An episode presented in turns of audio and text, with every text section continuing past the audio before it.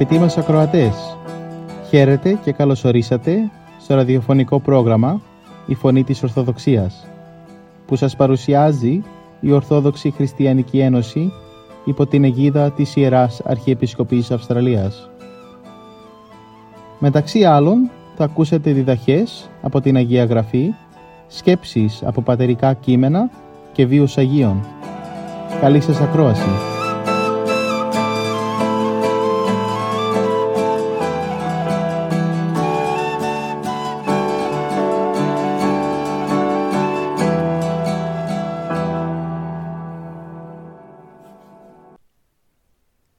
Καλή σας μέρα αγαπητοί μου αδελφοί. Σήμερα Κυριακή 20 Αυγούστου θα ακούσουμε μια παραβολή του Ιησού Χριστού γραμμένη εις το κατά Ευαγγέλιο κεφάλαιο 18 στίχη 23 35. Συγχωρείτε, συγχωρείτε μέσα από την καρδιά σας τα σφάλματα των αδελφών σας. Διαγράφετε μεγαλόψυχα κάθε ωφελή τους απέναντί σας αυτό αγαπητοί μου αδελφοί είναι το μήνυμα της παραβολής του Κυρίου που σήμερα ακούγεται στην Θεία Λειτουργία. Ας παρακολουθήσουμε όμως με τη σειρά την εξιστόρησή της. Ανθρώπου βασιλεί με υπήγειο μονάρχη παρομοιάζεται ο Παντοκράτορας. Ως, ο οποίος ηθέλησε, κάποτε αποφάσισε και ζήτησε συνάρε λόγων να ελέξει τους λογαριασμούς του μετά των δούλων αυτού, ιδιαίτερα μάλιστα με αυτούς που διαχειρίζονται τα χρήματα του κράτους. Δεν πρόλαβε όμως να αρχίσει την διαδικασία του ελέγχου και να, προσυνέχθη αυτό εις οφειλέτης μυρίων ταλάντων. Ανακαλύφθηκε ότι κάποιος δούλος του, που κατήχε προφανώς πολύ μεγάλη θέση, του χρωστούσε 10.000 τάλαντα, δηλαδή ένα τεράστιο ποσό. Τα είχε καταχραστεί ο ίδιος, τον είχαν εξαπατήσει άλλοι και του το επεξέρασαν άγνωστο. Το μόνο βέβαιο πάντως ήταν ότι αυτός έφερε την ευθύνη και έπρεπε να παρουσιάσει τώρα αυτό το ποσό και να το αποδώσει στον Κύριό του. Αλλά αυτός δεν το είχε. Μη έχοντος λοιπόν αυτού αποδούνε, τι άλλο μπορούσε να γίνει. Εκέλευσεν αυτόν ο Κύριος πραθύνε, καθώς και τη γυναίκα αυτού και τα τέκνα και πάντα όσα είχε. Φυσικά ούτε έτσι θα εξοφλεί το ποσό, αλλά ήταν η μόνη λύση για να επιβληθεί η δικαιοσύνη. Κατάσχεση της περιουσίας και πώληση όλης της οικογένειάς του σε σκλαβοπάσαρο. Ο αμελής και ένοχος δούλος κυριεύτηκε από ήλιγκο και τρόμο. Έπεσε έτσι αυθόρμητα μπροστά στα πόδια του κυρίου του πως εκείνη αυτό και έλεγε «Μακροθύμησον επί Κάνε λίγη υπομονή μαζί μου. Δώσε μου πίστοση χρόνου, ένα μικρό περιθώριο και πάντα σύ αποδώσω. Θα σου τα φέρω σιγά σιγά και θα τα εξοφλήσω όλα τα χρήματα που σου χρωστώ. Αστείο πράγμα. Για να εξοφλήσει το χρέος του θα έπρεπε να επιστρατεύσει εκατοντάδες άτομα, φίλους και συγγενείς και να δουλεύουν εντατικά μαζεύοντας τα ημερομίσθια για, χρόνια πολλά. Ωστόσο, ωστόσο, ο κύριος του δούλου εκείνου δεν έμεινε ανάλγητος στη φοβερή αγωνία του ανθρώπου, κατενόησε τη δινή του θέση και τον λυπήθηκε. Μάλιστα, έκανε κάτι απίστευτα μεγαλειώδης. Σπλαχνιστής, με καρδιά ευαίσθητη και πονετική, απέλησε αυτόν. Τον άφησε ελεύθερο να φύγει και το δάνειο να φύγει αυτό. Δηλαδή χάρισε το δάνειο, διέγραψε ολότελα την οφειλή, τον αμνίστευσε εντελώς. Μπορούμε να φανταστούμε την έκπληξη, αλλά και την απέραντη ξαφνική χαρά του ενόχου. Βγήκε έξω από το ανάκτορα τρέχοντας, αλλάζοντας, χοροπηδώντας από ενθουσιασμό και ήταν ελεύθερος, ελεύθερος, οθωωμένος. Αλλά ακριβώς εκεί έβρεν ένα των συνδούλων αυτού. Έπεσε επάνω σε κάποιον συνάδελφό του, ως όφιλεν αυτό εκατό δινάρια. Θυμήθηκε. Ναι, θυμήθηκε ότι αυτός του χρωστούσε ένα σχετικά μικρό ποσό. Σοβαρεύτηκε αμέσως. Πήρε ύφος αυστηρό, άγριο και δίχως την παραμικρή χρονοτριβή τον άρπαξε από τα αιμάτια και τον επίεσε και τον απειλούσε. Κρατήσας αυτόν έπνιγε. Με έντονη και ανυπόμονη την απέτηση, απόδοσμη ή τι οφείλεις. Γρήγορα ξεπλήρωσε ό,τι και αν μου χρωστάς. Ο συνάδελφός του ανεγνώρισε αμέσως την οφειλή του και πολύ ταπεινά πισώνει στους πόδες αυτού παρεκάλει αυτόν. «Σε οικετεύω. Δείξει λίγη κατανόηση. Αυτή τη στιγμή δεν έχω μαζί μου τα χρήματα αυτά». Μρακοθύμησον, επί και αποδόσωση. Άλλωστε, δεν ήταν και τόσο μεγάλο το ποσό. Σε μια μικρή προσπάθεια, σε δύο-τρεις μήνες, θα, θα τα συγκέντρωνε. Αλλά ο πρώτος δούλος ήταν ανυποχώρητος και ανάλγητος, ασυμβίβαστος. Ούκ ήθελε. Δεν δεχόταν καμιά συζήτηση. Δεν έδινε ούτε την ελάχιστη αναβολή. Τον άρπαξε. Τον έσυρε βία στο δικαστήριο και έβαλε αυτόν εις φυλακήν. Οι άλλοι δούλοι βέβαια που παρακολουθήσαν τη σκηνή ελυπήθησαν σφόδρα. Στενοχωρήθηκαν αφάνταστα. Τόσο για λογαριασμό του σκληρού συναδέλφου τους, όσο και για την ανέτεια περιπέτεια του άλλου και θεώρησαν χρέος τους να αναφερθούν το Κυρίο εαυτόν, στον οποίο και διασάφησαν πάντα τα γενόμενα. Τότε εκείνος, ο Κύριος δηλαδή, εκάλεσε πίσω τον πρώτο δούλο με την αχαρακτήριστη αυτή συμπεριφορά και του μίλησε πολύ αυστηρά. «Δούλε πονηρέ» του είπε «Εγώ πάσαν την οφειλή να αφήκαση. Μόνο και επί παρικάλεσάς με. Ούκ έδι. Δεν έπρεπε κι εσύ με την σειρά σου να κάνεις έλεος και να συγχωρήσεις τον σύντουλον σου, ως και εγώ σε ελέησα. Γι' αυτό ανακαλώ τη χάρη. Σε παραδίδω όχι απλώς στη φυλακή, αλλά τις βασανιστές, για να σε μαστιγώσουν και να σε τιμωρούν, έως σου αποδός αν είναι δηλαδή ποτέ δυνατόν, πάντα το οφειλόμενο. Το μήνυμα είναι ξεκάθαρο, το σκεπτικό σαφές. Στις ώρες που αγανάκτηση ή έστω παράπονο φουσκώνει την ψυχή μας για κάποιον συνάνθρωπό μας που μας αδίκησε, ας σκεφτούμε. Πώς μας μεταχειρίζεται ο Άγιος Θεός, δεν μακροθυμεί, δεν μας συγχωρεί, και μάλιστα για εμέτρητα και λιγόδια χρέη. Λοιπόν και εμείς ας συγχωρήσουμε, ας σβήσουμε, ας ξεχάσουμε. Το λόγο τον πικρό, την ανεύθυνη κρίση που έγινε εις βάρος μας, πίσω από την πλάτη μας, τις αδικίες, τη ζημιά που μας προκάλεσε ο συνάδελφος, ο συγγενής, ο αδελφός. Αφήτε έκασος το αδελφό αυτού ακούμε. Και όχι με δυσφορία ή περιφρόνηση, όχι με αηδία ή αγανάκτηση, αλλά από τον καρδιών ημών, δηλαδή μέσα από τα βάθη της ψυχής μας, τα παραπτώματα αυτών. Με χαρά, με μεγαλοφροσύνη, με απλότητα και αποθυμία ταπεινοσύνης, με την βεβαιότητα ότι εμείς κερδίζουμε και σβήνουμε τα άπειρα χρέη που μας βαρύνουν απέναντι στον Θεό και εξασφαλίζουμε και τη δική μας άφεση και την αιώνια σωτηρία μας. Καλή σας ημέρα, αγαπητοί μου αδελφοί. Εν mar feliz.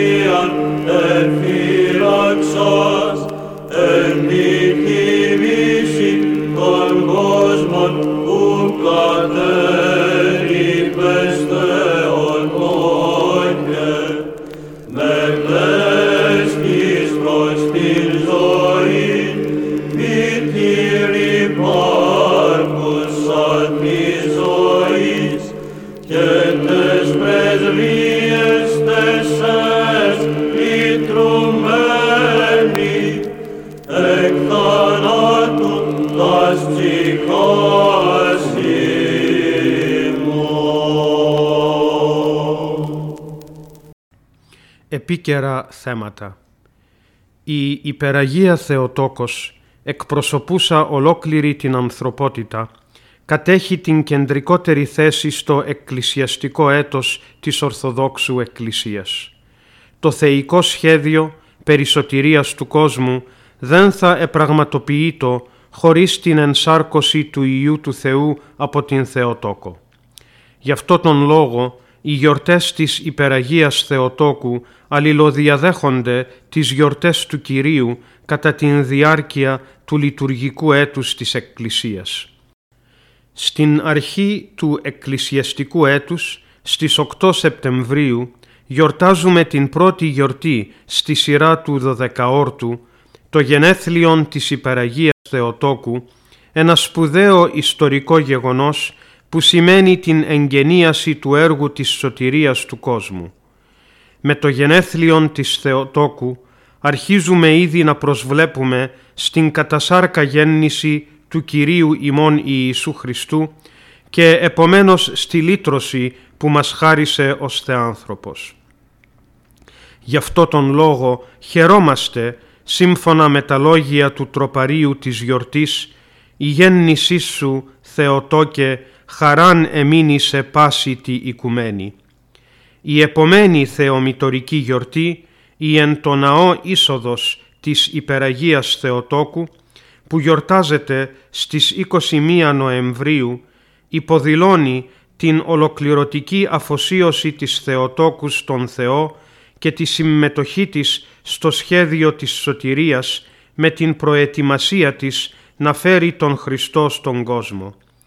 Έτσι η Θεοτόκος προετοιμάστηκε ώστε με την επισκίαση του Αγίου Πνεύματος να ανταποκριθεί στην κλίση του Θεού να γίνει μητέρα του Σωτήρος Χριστού. Στο τέλος του εκκλησιαστικού έτους, στις 15 Αυγούστου, γιορτάζουμε την κίνηση της Θεοτόκου, δηλαδή την ολοκλήρωση της αποστολής της και την μετάστασή της στη μέλουσα ζωή. Ως μητέρα του Θεού, η Θεοτόκος τιμάται από την Εκκλησία όχι από μόνη της, αλλά σε σχέση με τον Υιόν της και Θεόν, τον Κύριον Ιησούν Χριστόν. Συνήθως οι εικόνες της στην Εκκλησία την παρουσιάζουν μαζί με τον Ιησούν Χριστόν, τον σωτήρα του κόσμου. Η Θεοτόκος μας εκπροσωπεί στο σχέδιο της σωτηρίας που πραγματοποιήθηκε με την πίστη της και τη συγκατάθεσή της στο θέλημα του Θεού. Αλλά παρά τη μεγάλη τιμή και το σεβασμό που της αποδίδει η Εκκλησία, εν τούτης η Θεοτόκος παραμένει στους πιστούς με τις συνεχείς πρεσβείες της προς τον Θεόν. Και επειδή παραμένει μαζί μας, νιώθουμε κι εμείς ελεύθεροι να ζητούμε τις πρεσβείες της για τη σωτηρία μας. Έτσι βλέπουμε ότι η Υπεραγία Θεοτόκος μας αγκαλιάζει ολόκληρο το χρόνο και διαρκώς μας καλεί προς τα ουράνια με τη συμμετοχή της στο έργο της σωτηρίας του κόσμου. Agustin.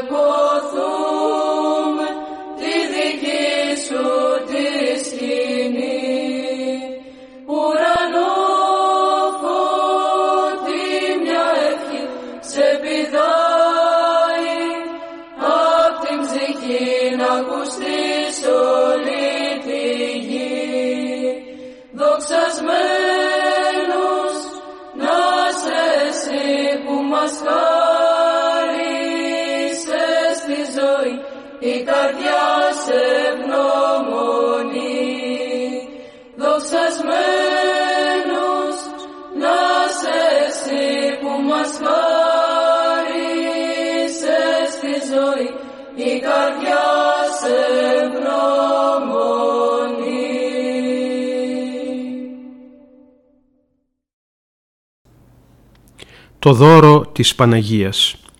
Παγκόσμια είναι η δόξα της, το προσκύνημα και οι εκδηλώσεις ευγνωμοσύνης των ανθρώπων στα πέρατα του κόσμου.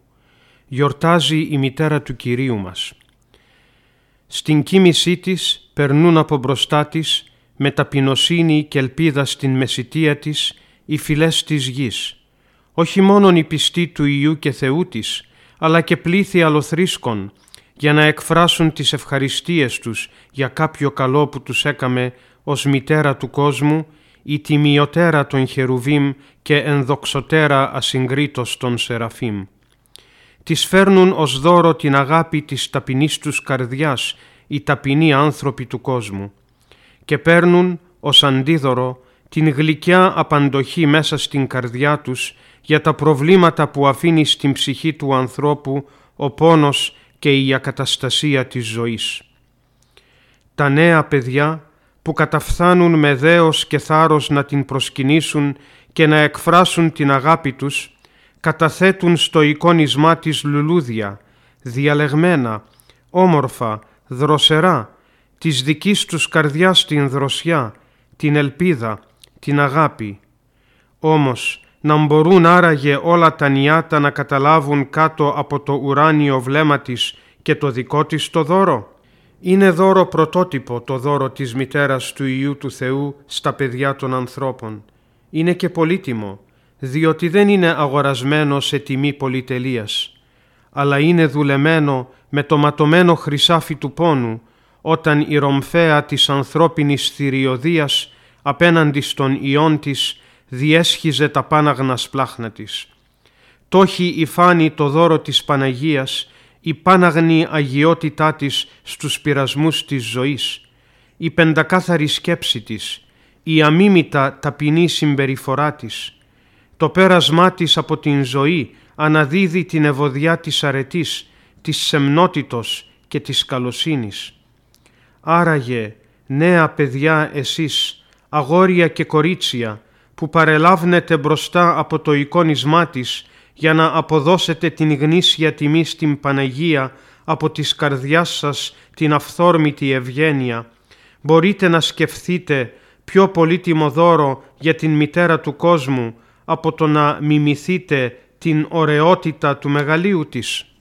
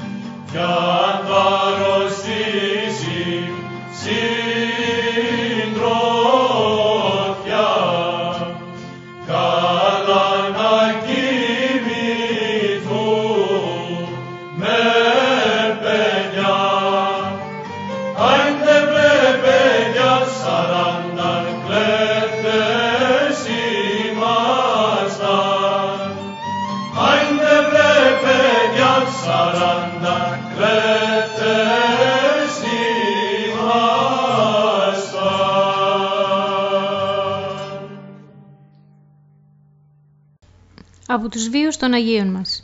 17 Αυγούστου η Εκκλησία μας τιμά τη μνήμη του Αγίου Παύλου και της Αγίας Ιουλιανής.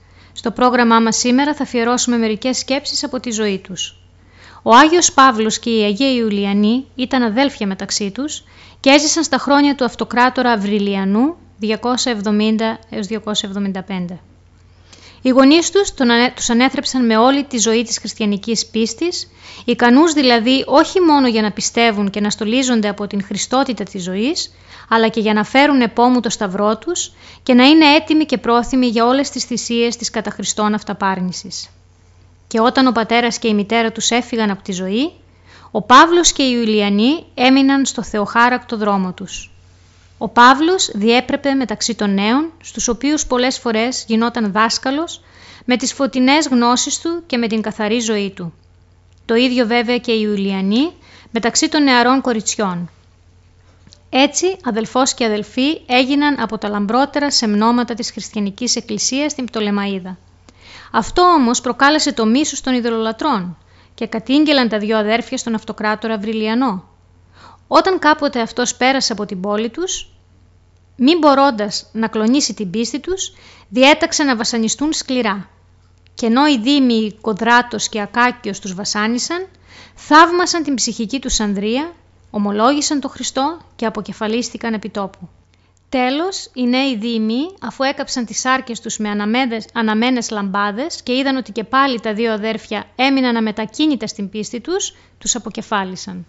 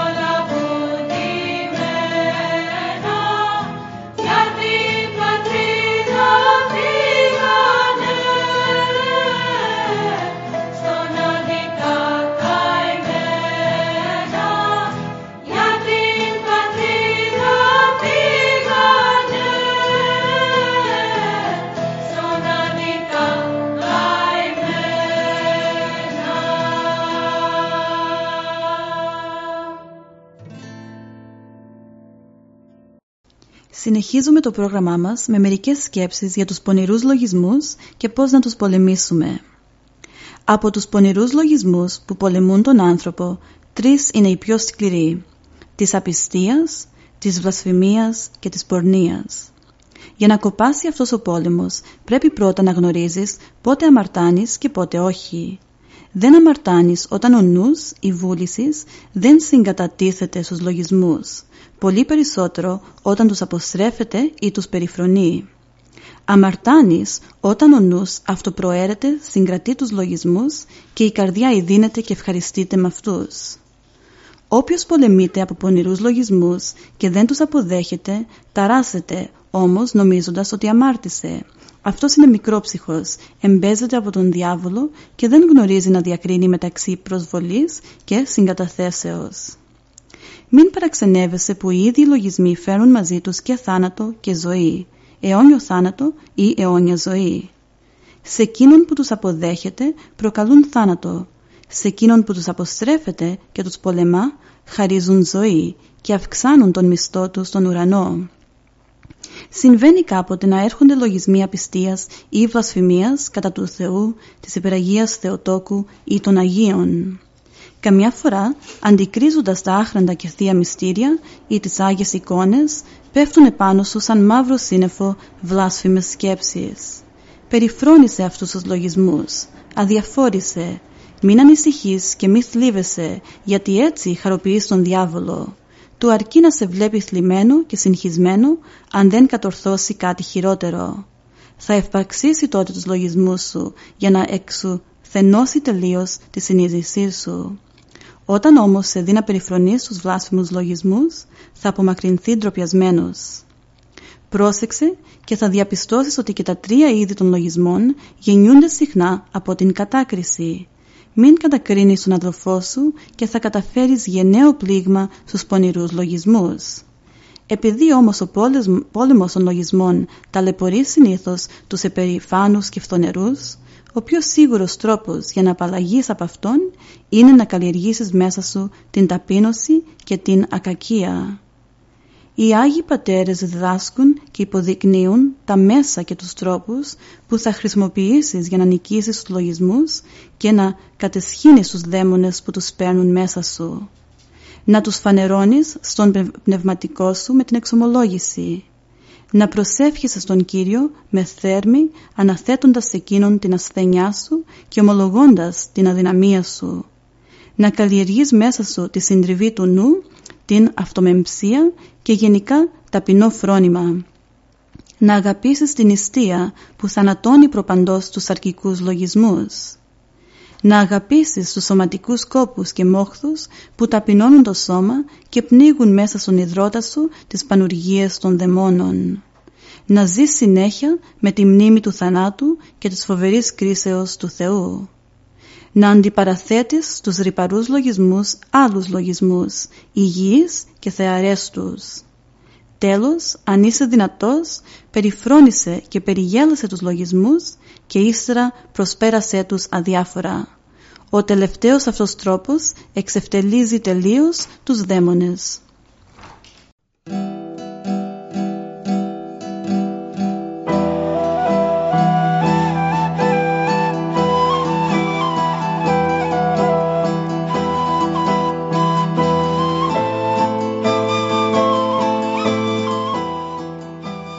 Και εδώ φτάσαμε στο τέλος του προγράμματος. Σας ευχαριστούμε για τη συντροφιά σας. Θα είμαστε και πάλι κοντά σας την επόμενη εβδομάδα. Μπορείτε επίσης να μας παρακολουθήσετε στο Facebook, Spotify και στο YouTube. Κανάλι «Η Φωνή της Ορθοδοξίας». Αγαπητοί μας ακροατές, ο Θεός μαζί σας. Χαίρετε.